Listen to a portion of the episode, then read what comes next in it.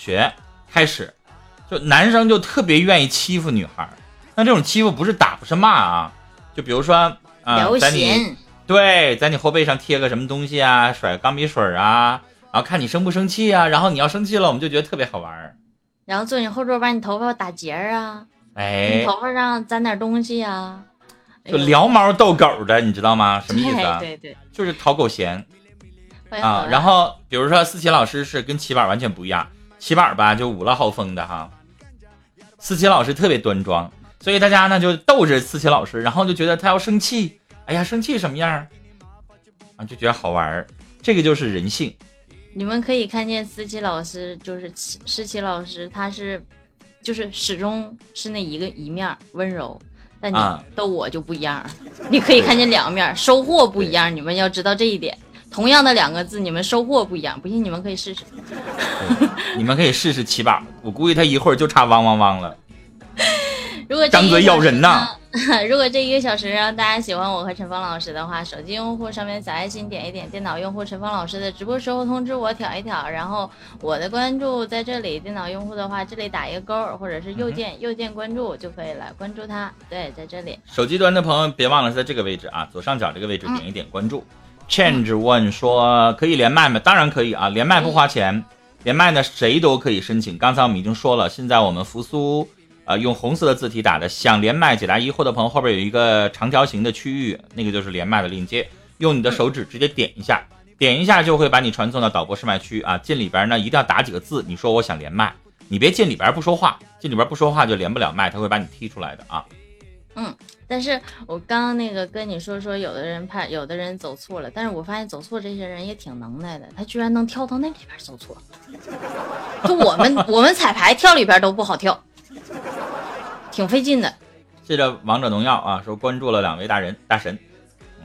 嗯，我从小学开始就被女生欺负，好吧？你也就是个怂包啊！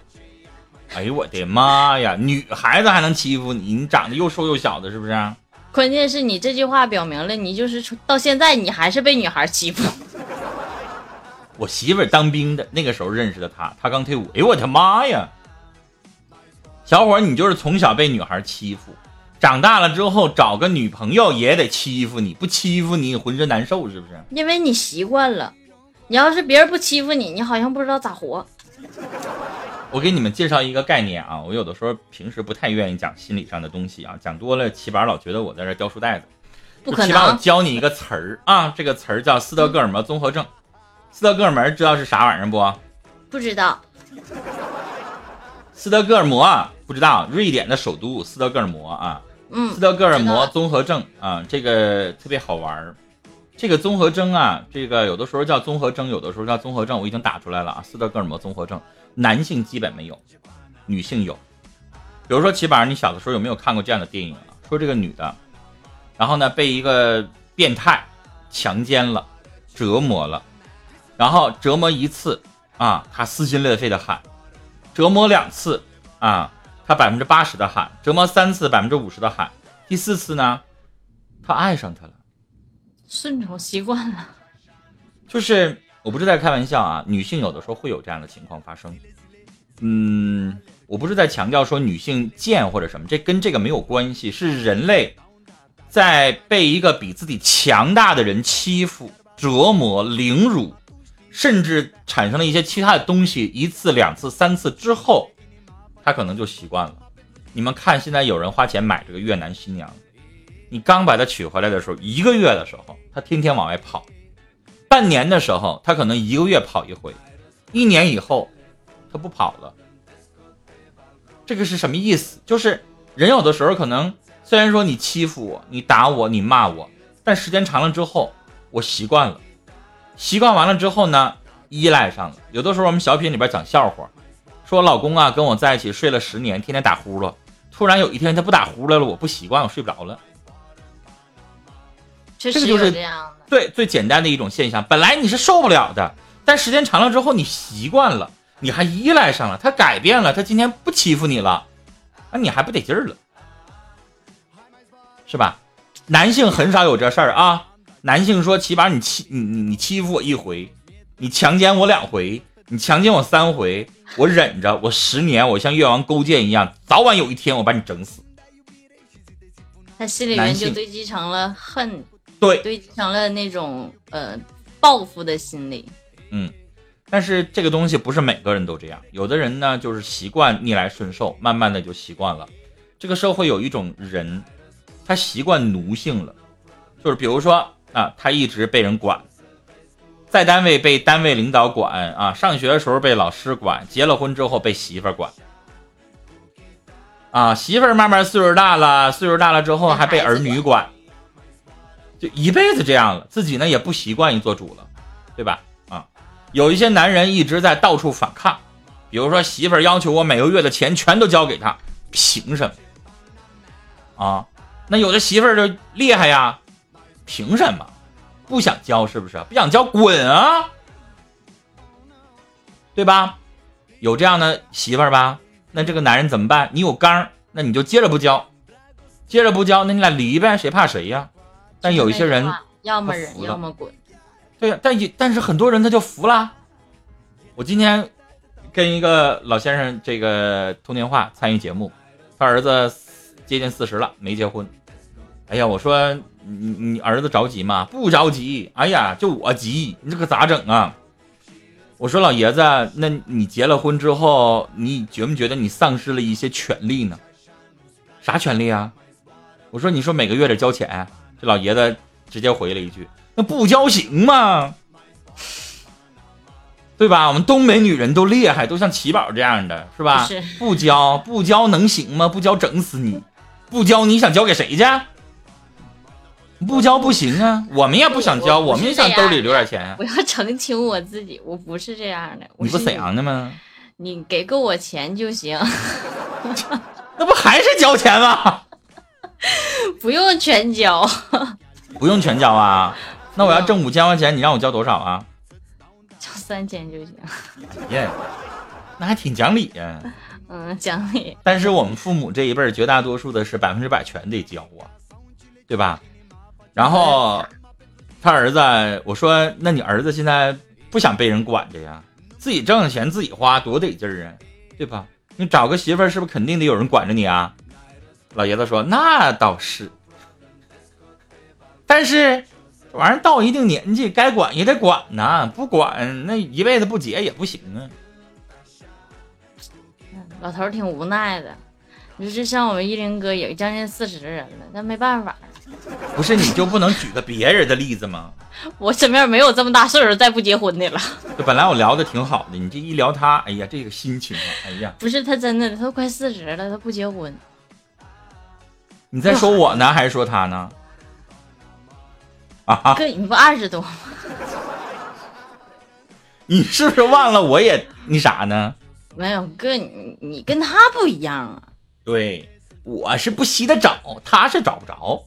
你们不一样，有本质区别，对不对？对对对，就是就是风格不一样，所以说走的路、选择的东西也不一样。我不知道他 要的是什么样，到现在还没找着。哎，呃，我今天实际上想跟大家聊这样一个话题啊。刚才，哎，我突然发现思琪跟我想到一块儿去了。嗯，他在结尾的时候有一个人问他这个问题啊，说。随随便便，嗯，结了一个婚，然后这样的婚姻接下来会幸福吗？七宝，随随便便结了个婚，不会。你会随随便便结婚吗？我不会，因为我都这么大年纪了，我又不是小孩儿，不可能这么冲动。因为我觉得多大年纪啊？我我快三十，你也四十多了。我长得。我咋那么不爱听？什么叫这么大年纪了？啊，那扶苏都八十多了，他也没说他真那么大年纪。你躺着，你都能想到扶苏，真的。我跟你说，场控们吧，就没事你们得点点他名，要不然他睡着了。那倒是，其实我觉得结婚真的就是那样子，你随随便便的结了婚了。你也就是随随便便的，就是将就着爱情，将就着婚姻，将就着日子。那将就来的，将就来的东西一定不是好的，一定不是最好的。如果你们两个人在磨合中有什么呃不一样的地方，或者是说有僵持的地方，那可能你们两个的不管是爱呃你们两个这个婚姻和这个家庭生活就再也将就不下去了。日子不是将就来过的。你别说随随便便了，就比如说你跟这人谈两年，你把他都了解的很深，你们俩组建了婚姻之后，你都有可能会严重的失望。有多少人说认为结了婚之后，我我这个是爱情的延续，我想象着我这个白雪公主嫁给了白马王子之后，说我的爱情得多么的幸福。是，但是但是呢，对吧？七宝没有结过婚。但是我们做了这么长时间的这个 YY 的情感之后，起码看过了太多太多的事儿了，对吧？有太多人问我了，说为什么我的婚姻不幸福？因为你要求太多。如果你没有想那么多，你说我们俩爱情啊谈的差不多了，然后也到了一定的年纪了，该为我们的人生做一点负责任的事儿了。这个负责任的事儿，我是带着双引号的。实际上是什么？实际上就是我们该对某些事情妥协了。过去男的都愿意找美女，啊，就齐宝这样的，顶多跟他处一个月，是因为你太漂亮了呀。对不起呀，我们看一个月看够了，那我们要看扶苏一天就看够了。那倒是啊，然后呢，干嘛呀？再找漂亮的呀，喜新厌旧啊，啊，寻找刺激啊，没什么事儿的时候找点新鲜感啊。永远是大街上的美女最好看呀，对不对？谁没事瞅自己家媳妇前凸后翘？你瞅吗？大街上美女白白净净、高高瘦瘦的，是吧？尤其现在这个天儿，穿的都挺短的，是不是啊？多瞅两眼，这不就是雄性动物吗？你看那公狗，闻着味儿就上去了，是不是？那就是雄性动物的本性。但是到了一定的年纪，为什么要结婚？我们应该对自己的行为负点责任。我们该要孩子了，我们该安定安定了，对吧？结了婚之后，他也在努力的改变。比如说我交钱，比如说我得天天二点回家，我不能跟哥们儿天天老鼓秋半夜的，一周有一次两次行。我要天天这样，媳妇儿该生气了。我要约束自己的行为，对吧？但是男人也就说了，约束自己的行为，你别忘了，那他有约束不了的时候啊，还有那么一周出去一两次的时候呢。就是啊，他有约束不了的时候，他有本能在那作祟，所以这个时候婚姻就出问题了。啊，他不像一开始你想象的对你那么体贴了，也不做饭了，回来也不理你了，开始撩小妹儿了，啊，开始动不动的开始哎，也没有以前那么好的生活习惯了，然后呢，开始动不动的心思也往外使了，这个时候怎么办？这个就是婚姻啊，你没磨合。这些我告诉你必然发生，你磨合了，这些事儿还会发生，只不过你做好了心理准备了。之前你没有做好心理准备啊，他甜言蜜语就把你哄到手了。我昨天回答一个问题，一个女士，我觉得她很幸运，她碰到了一个帅哥，因为她自己啊，她说她是普通的、普普通通的一个女性，但是她是一个老处女，三十二岁了，什么也没有过。然后这个男的见了她面之后，他说。我终于、终于、终于觉得我之前的三十二年都没白等。我这个男的长得又帅又高，来了之后就跟他说情话啊，天天的跟他在一起花枝乱颤的，特别的期待，特别的觉得人生活这三十二年就是为了等待他的出现。啊，俩人处没半年呢，啊，这男的就开始对他就淡下来了，就开始追别的女的了。然后呢，他跟他生气说。这才多长时间呢？你就对我这样？这男的振振有词的，男人不都这样吗？不喜欢别人很正常啊。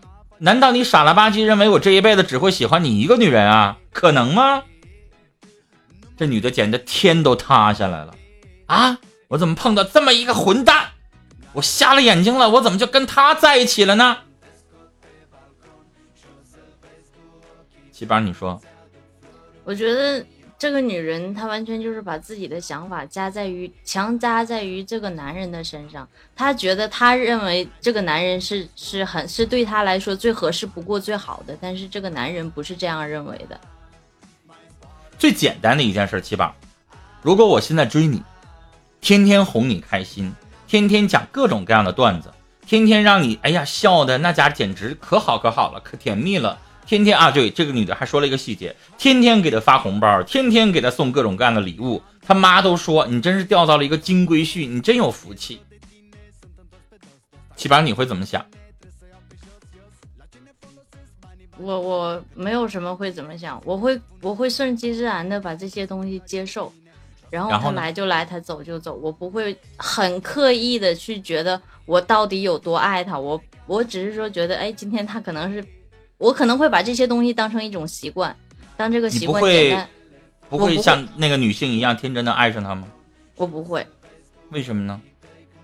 因为我觉得我不适合这样子的。我有衡量我自己，我我有衡量我自己的这一个，嗯，就是对于我，我就不信你没做过那样的梦，有一个大帅哥天天给你送礼物，天天为你花钱，我会，然后天天花前月下的等，我会喜欢这种感觉，我不否认我能喜欢这种感觉，但是我觉得我不会爱上他，我觉得我不适合这样的一个人。哎呦，说的太理智了，谢谢舒雅，真的，我我我说句大实话吧，我相信任何一个女性碰到一个这样的帅哥。天天给你花钱送礼物，天天陪着你开心，天天给你讲情话，说谁不会爱上他？我觉得太假。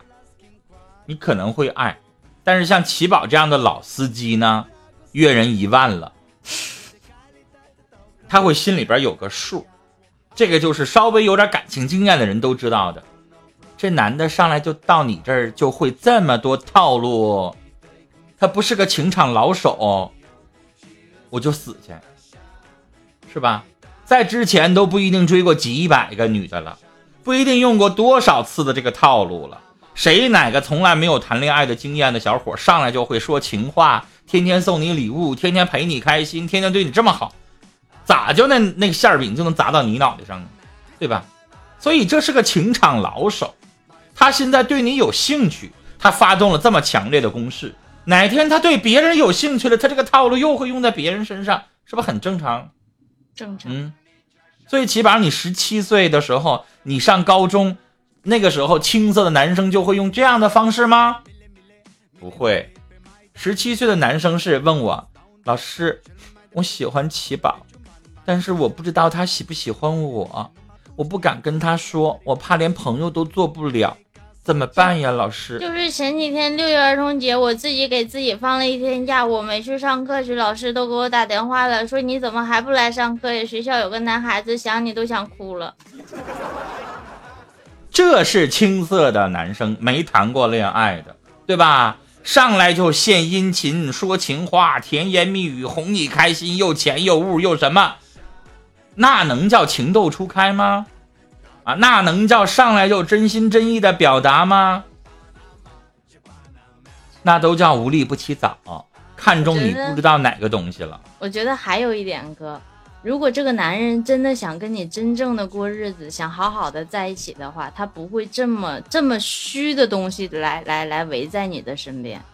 嗯哼，他因为这个东西。送礼物也好，包括情话也好，不是一个正常两个人在一起过日子的两个人对对方去长久的一个东西。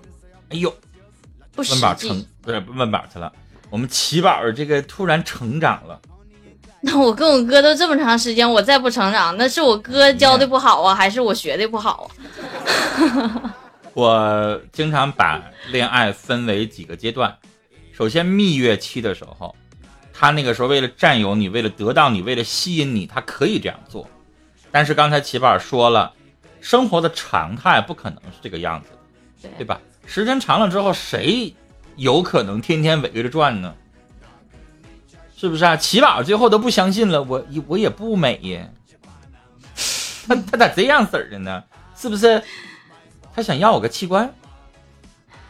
我这器官得值多少钱呢？那他给我这点礼物，我也不能这么接受了呀。所以，有的时候我们就应该清醒一点。越是对你各种各样的殷勤的时候，你就越越应该思考，他是不是想得到点什么东西。那句话当他得到了完了之后呢？嗯，有句话叫“凡事有意必有妖 ”。但是呢，估计放到齐宝这样阅人一万的人也就不当回事了，不就是想跟我那啥吗？你把数好好说，一万多，一万说少了，说少了。其实真的就是每天，嗯，就觉得跟跟我哥在一起做节目啊，就是真能学到很多东西。其实以前刚开始的时候跟哥搭档的时候，会觉得我就按照我自己的想法，那我是一个什么样的人？我觉得这个事情应该怎么去解决，怎么去想，在我身上怎么样发生，我就怎样去做。但是后来我觉得哥有一天说的话，说说不是，就是说，就像有一天你讲了一个什么什么什么话来着，就是说，就是那意思，不是每个人都是你。就像那天你问我说那个婚姻的事情，如果是你是觉得就是出轨是离婚还是不离婚，你能不能容忍？确实，后来我我下了直播，我确实想了，就是偶尔就会想起这个这这个事情来，并不是说以我的性格我是容忍不了，但是很多人。在他生活的那个环境里，他离开了这个家，没有工作，没有孩子，他把孩子看得重，把家里看得重，但没办法不容忍下去的时候，他必须要留在这个家里。所以每个人是不一样的，这就是因为生活的环境不一样，所以有的时候我们会对有一些事情做出妥协。是的，对吧？嗯，起宝现在也有妥协呀，他为什么天天留须依林？因为依林给他开工资啊。要不然他理他是谁呀？一个死胖子，长得那么胖又不好看，不不就是为了我那点工资吗？就是这么回事啊！你单位领导他骂你，把你当个儿子一样的骂的时候，你不想给他一巴掌吗？想啊！啊，你不想说老子不干了？想啊！是吧？但是我不干了，我没有钱呢，我必须要容忍他骂我。毕竟我们没有那个勇气说他骂你一句，啪你就给他一个嘴巴子，对吧？你可能当场你就听了，听了完了之后，你回去你可能哎呀，跟哥们儿一顿吹啊，我要怎么地，老子不干了，此处不留爷，自有留爷处。但是想了一宿之后呢，哎，行啊，我也找不着什么更好的工作，这么地吧。其 实有有一天，我跟你讲一个有意思的事儿吧，哥。嗯。那天他说，因为什么事儿来的，他就就就跟我嚷了一句啊，因为我考虑第二天开工资，你知道吗？我就说了一句话，我说等我有钱那天，你给我要开支的时候，我一定双倍的摔在你脸上。哎呀，真的就是这样子。这 等你有钱了，你就不摔了，你凭啥摔给他呀？我就体验一把呀。你看，哎呀，有有钱哥，有钱，我还认识他吗？所以。呃，刚才奇宝说，其实有的时候我们张嘴就分手啊，张嘴就离婚啊，因为你没有在那个立场上，你经历的多。其实我有的时候，有的人会，我不知道你们会不会觉得叫叫倚老卖老或者什么啊，就是你经历的多的时候，你发生，你见过很多很多事儿，所以你就知道有很多很多人他为什么选择不离婚。所以你现在要是我发生这个事儿，比如七宝是我媳妇儿，她劈腿了，跟她前男友俩人上个床。我就不会离婚，但是我不一定非得说是因为我多爱他呀，或者因为没了起板我就怎么地了呀。最简单的一件事儿，就是你冲动的离婚，你需要付的结果是什么？我爸七十六了，我妈七十四了，可能我这一离婚，他俩就得住院。我有的时候就寻思，哎呀妈，多一事不如少一事，对吧？真的是。然后再到我这个年纪，比如有孩子了。离完了之后，孩子孩子变成单亲家庭了。你知道我昨天我还在我节目当中我损一个小伙子，那小伙你知道吗？就那个征婚信息给你发的，就给你气死，就自己是男是女都没写，年龄没写，身高没写，体重没写，月收入没写啊！我告诉你，他写了一篇子一百多字就写他要找啥样的。第一件事儿，我要找漂亮的，我要找月收入五千块钱以上的，我要找没结过婚的。我要找不能是单亲家庭的，如果他爸他妈离婚的这样的我不要。就前面的你什么要漂亮要啥的我就不吱声了。就单亲家庭这话就触及我，我自己不是单亲家庭啊，但是我做了这么多年的这个节目，尤其是电视节目就是相亲的，现在广播也做相亲，我就心里边我就特别恨这个话，人爹人妈离了婚，他姑娘就肯定离婚吗？啊？凭什么一说单亲家庭，然后就戴着有色眼镜，好像认为单亲家庭的孩子跟妖怪似的？怎么了？单亲家庭怎么了？单亲家庭就是他爸他妈刚好离婚了，但是他很健康，他不是妖怪，他也不是说他自己的婚姻就肯定会离婚，他就脆弱，他就感情畸形，他就变态，他就心理脆弱，有吗？没有。单亲家庭咋了？如果要是那样的话，他也不会再去找一个人了。瞧不起单亲家庭的人，我就咒你，早晚你也单亲家庭。真的是这样子，单亲家庭其实很多人就会觉得说，单亲家庭的孩子啊，嗯，思想会比较呃执拗。嗯，比较偏执、固执一些，或者是怎么样的，他们的性格上面会有什么不同？其实不不是不是很多人都是那样，只是有一个有一部分的孩子，极重的受到了家庭太大的影响，只是或者说那个家庭给他带来的负面的东西太多了才是这样。因为很多的人并不是说，嗯，家里面怎么样了，我自己就跟着怎么样，并不是那样子的。原生家庭反倒是，比如说比较坎坷。这孩子长大之后，他会跟别人不一样。说我原来的原生家庭特别穷，然后这个小伙子特别努力的啊，跟别人不一样的干好多份工作，然后怎么怎么样，这样的小伙多好啊！他就算是只有妈妈没有父亲，那有什么呢？他自己自强自立，我不觉得有什么不好。就是什么样的人？嗯，可我觉得他在下，他在自己的感情里会借鉴父母的这些不足的地方，去在自己的生活中去弥补很多的东西。反而我倒会这样认为。什么事儿吧，不能说死。那双亲都家庭都很好，都还在的家庭，就一定没问题吗？不一定吧。有一些是没离婚，没离婚他们过得就幸福吗？天天打仗的也比比皆是啊。所以有的时候我我特别烦这种先天歧视某些人啊，就什么样的原生家庭，我觉得会对这个孩子有一些影响。从小就吵架，然后父亲虐待母亲，啊，严重的家庭暴力，这样的女孩子长大之后心里边会确实容易出现问题。我用的词儿是容易，比如说我遇到过的抑郁症，碰到过的害怕结婚的。碰到过的不敢性生活的，碰到过的就比如说像安迪那样的，《欢乐颂》当中的安迪，咱们都知道，他惧怕恐惧的是身体接触，你别说亲吻了，你跟他拥抱他都拒绝，那个跟他的原生家庭成长有没有关系？有，有，因为他从小就是孤儿，对吧？然后呢，跟这个有关系，或者是这个女孩子从小受到过性骚扰。导致她接下来在面对亲密关系的时候，她是没有办法跟正常的像奇宝这样的阅人一万的人一样的开放程度，对吧？这个我理解，但是哎，单亲家庭没有，这是两码事儿啊。啊，前半小时我们一直在自己聊，来大家点点关注，点点关注，别忘了手机用户上面的爱心点一点，然后。呃，视频右下角的直播时候通知我勾一勾。我的电脑用户的话，关注在这里打一个条，然后右键关注，右键关注就可以了。右键关注啊，然后这个时间剩下还有半个小时的时间，如果大家想要与我们连线的话，可以点击公屏上由扶苏发送的连麦小链接，嗯，下跳到我们下面的导播试麦区，设好您的麦克就可以上来与我们语音连线了。就是这个电脑用户是一个黄色的小飞，呃，蓝色的小房子，然后手机用户是一个小飞机。下跳到这边有一个导播试麦区，在这里面，然后试好麦克就可以上来连线了。同时大家别忘了再调一调这个直播时候通知我和这个关注，还有手机用户的话，上面黄色的小爱心点一点。就我们这一天在这直播，不就是为了这个吗？也不花钱，你们多点点。你看这起码都要哭了。上次直播就俩人关注他，然后韩毒把他一顿臭骂。骂回了。如果再两个人，那下回起码你就就就就滚吧。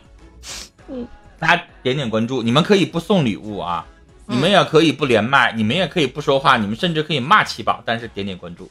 但是哪怕你是黑粉，不是点到了关注就一定要去到直播间的。如果你真的有的时候想我的时候找不到我的时候，那多着急呀。对呀，如果你膈应七宝。你膈应死他了，你想骂他，那你也得关注，因为你不关注，你找不着他。骂不着，我也听不着。我跟你说，在 YY 上直播，我已经习惯了跟黑粉可以和平共处，就是他骂你也是爱你的表现。就是如果你想，你就是我我我可能，嗯，我这样想，呃，如果。这个人他不骂你，就证明这个人他根本不在意你。哎，真的，就是我我有过一个印象特别深的啊，因为我原来做广播的粉丝从来没有这样的，就是一个，如果我没记错，好像是湖南的一个女孩就是呢，呃，她一开始的时候就是张嘴叫老公，反正她就不太一样吧，张嘴就老公，老公，我想你了，你想我了吗？我只能回一个呵呵，然后。打那之后，他开始变了一种套路。比如我发朋友圈，因为奇宝有我的微信，我发朋友圈我会通知我今天直不直播，几点直播，对吧？对。他永远在在下边就发死老头啊，膈应死你了，什么那个啊，你怎么怎么你瞅你那出啊，什么玩意儿？反正就是他永远是在下边骂你，不带说一句好话的。但是我发现了，就是我不理他，他也就没有下文了。只要我回一句，我说你有病啊，越说越他就马上就就他说好多好多话，我就有病啊，怎么地呀？你理我呀，你来咬我了呀？他就就可多可多话了。后来你说我，因为人有的时候你一生气，你可能就不寻思这个事儿，但是你去分析他的心理，他就用这样的方式引起你的关注，对对吧？因为他说好话你不勒他，对吧？他说这种咬牙的话的时候呢，你肯定你就勒他。然后我有一次我就回我说你有病啊，你天天骂我你不累吗？你非得你膈应我，你看我干啥呢？完了，他跟我说了一句话：“亲，你终于理我了。”哎呀，我的天哪！我就觉得就哎呀，我的天！我就寻思这个人有多贱，我就啊，我就后来我就啊，Y Y 上就有好多这样的黑粉，就天天骂你，然后天天说着你，然后还天天看你，哎，没有办法，你也没办法，嗯。但是你越不理他，他就会越就是时而不时的给你发。反过来想一想，哥，你说如果这么多人你发了这个东西，人都给你点赞，可能你会记不住都谁谁谁谁谁。但往往他这么一给你留言，你就知道啊，这个名字是谁，我知道是他。下次他点个赞，你都能一眼看见他。就这个心理很怪啊！就是我起码你我你当过老师吗？我我。没没有那那种经历是吧？呃，我现在很少讲课了啊，但是我之前呃当了七年的大学本科老师，然后现在呢就不带本科了，现在带研究生。然后你知道我带过的这么多学生，嗯，我印象特别深，有一个小伙儿，我他应该不会听我节目，他是上戏毕业了，就是呃一个小伙儿叫，我就可以告诉大家，他叫于洋，就是每次他回哈尔滨。因为他家是哈尔滨的，现在在上海工作，然后每次回哈尔滨，然后呢都会就别的孩子都基本上这么多年了过去了，他们都已经上班了，他们不太会联系你，知道吗？就大不了给你发一个什么拜年的一个就套路的一个群发的词儿就得了。这个孩子每次都会给我打电话，然后我每次吧都记不住他，每次都我问你谁呀，他每次都是老师，我是最能气你那个。这个让你天天上课不不值什么消停那个，但是却是你最可爱、最有出息、什么最什么什么什么的那个学生，啊，我就知道了，于洋是吧？就他每次一这么说，我就知道他了啊。但是我跟你说，恰恰就是当老师的人，就是那些好学生，或者天天就是老老实实听话那些，你都记不住了。真的不知道，有可能对你先问问说那些什么学委了、班长了，我真的都记不住了。但是我就记住那几个天天调皮捣蛋那个臭小子，我真记着。真的是，因为就那些臭小子，他们对你很有感情。我我带过一个学生啊，这个学生我都就是上学那时候真是不想搭理他，不来上课，然后呢考试都不来，然后最后我记着好像就是就是别人举个例子吧，别人能打五百多分，他就连二百分都没打上，然后恰恰就是那个臭小子，那个屁小子，每年不管什么节，稍微哪怕是什么五二零，他都想着。给你发个问候，然后呢，给你发个红包，就那样的臭小子，对老师还可有感情了。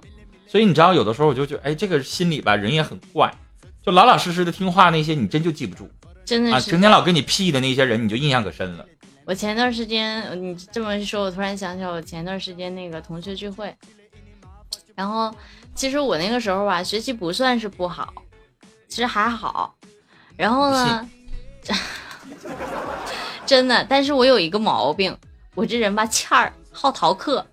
然后我我就是我上学的那会儿，其实比较不老实的。然后就跟几个同学，其他班级的，就是一个班级嘛。然后其他班的一呃一个学级，然后了我我们就几几个人结一小伙儿，哎，出去玩去了。半夜因为因为那我这次聚聚会都是我中学同学，然后我们那时候中学就已经开始住校了，晚上宿舍都不回啊，就晚上没事在我妈打游戏，然后就老师没事就给我妈打电话，让我妈来接我。没事打电话让我妈来，告你家孩子不见了，你来找来吧。我妈就去找我，就是这样子的。然后聚会的那天嘛，我们来了好多同学，大概能有个二三十个吧。老师第一眼就认出我来了，我说。我就挺好奇的，你知道吗？我说，我说老师，你怎么这么长时间？其实好久都没见了。我说老师，怎么这么长时间你还记得我？老师说，你们是我这一，就是说是我第一批带的中学生，是我带的第一个中学生班级。然后你是唯一一个让我觉得女孩子里边最不老实的一个。所以，我能甚至他都知道，他能记得我的名字。就我很多，就是我的同桌啊，学习什么的，可能会比我强，也可能就是因为老换嘛，也有比我不好的。然后老师都记不住。对，就是天天气我们那个，我们真就记住了。对，我当时。而且，我不是在这说学好学生不好，就是有一些好学生自己有了自己的事业，忙自己的事情的时候，他可能就就就其他的也就不怎么联系了。嗯。这些屁蛋的学生吧。我也不是说他们混的不好啊，就他们可能更接地气儿，就生活在那个时候，老师会会更多的接近我们，更多的教育到我们。有好学生你根本就不用管呀，老我们是让老师最操心的一个，就往往就是每天就提名点姓道名就是你。你看那个人扶苏都喊毒老板了，你不跟韩毒说两句啊？他一个老师，我最恨的就是他这种老师了。有名无实的，也就骗骗大家吧，谁信他？哎呦，杜老板，杜老板，你别闹，我再要一波关注，你先别吵吵。大家如果喜欢我和陈峰哥的话，大家手机用户上面的爱心点一点啊，电脑用户直播时。